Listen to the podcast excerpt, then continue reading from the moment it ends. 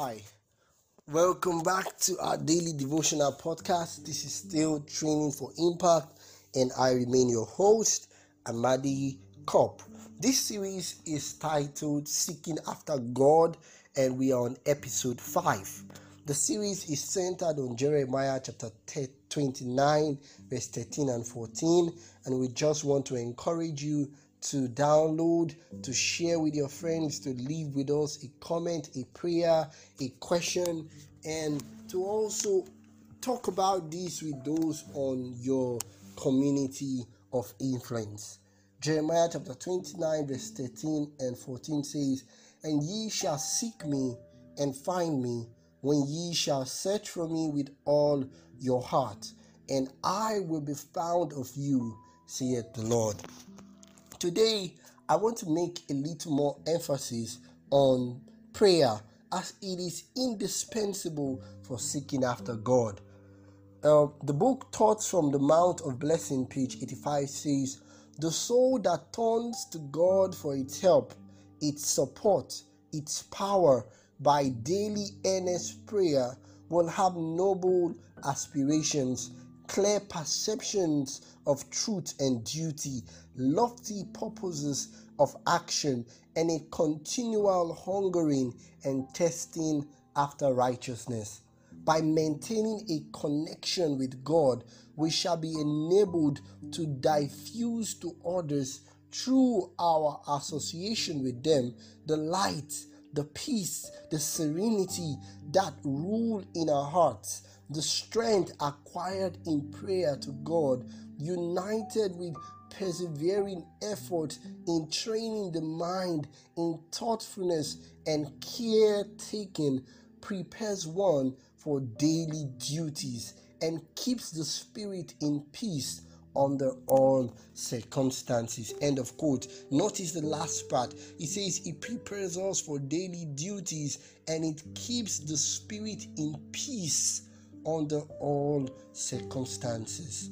Friends, that's one of the blessings that comes from seeking God through prayer.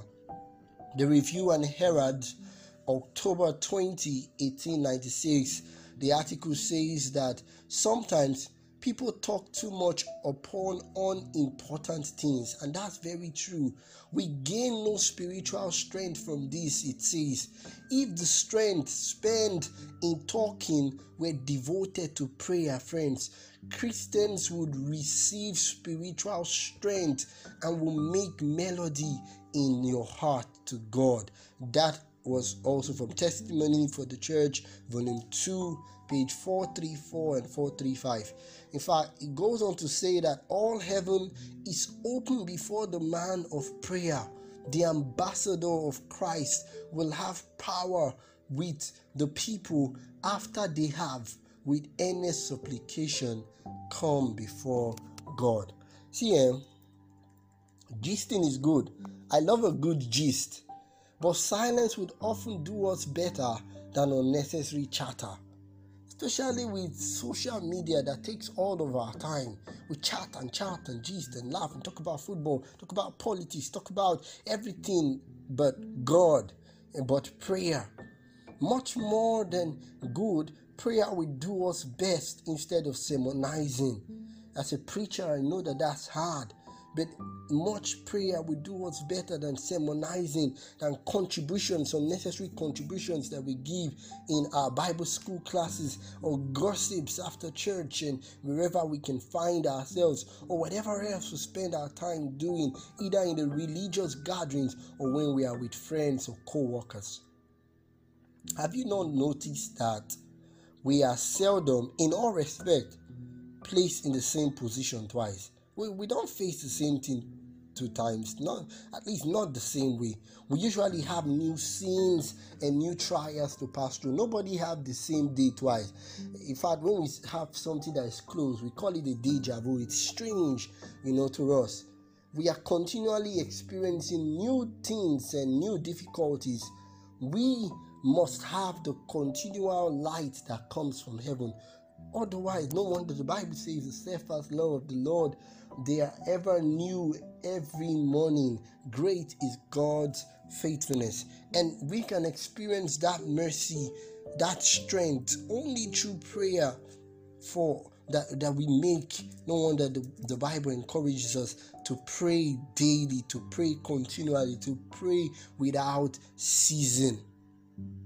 The temptations to which we are daily exposed, friends, make prayer a necessity. Prayer is a necessity.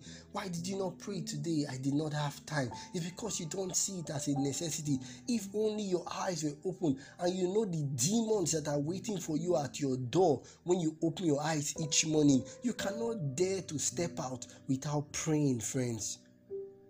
We must learn to be kept by the power of God through prayer, through faith. The desires of our mind, our goals that we set, can only be achieved through prayer. Friends, when we are surrounded by influences, the book Messages to Young People, page 248 says, When we are surrounded by influences calculated to lead us away from God, our petition for help and strength must be unwearied.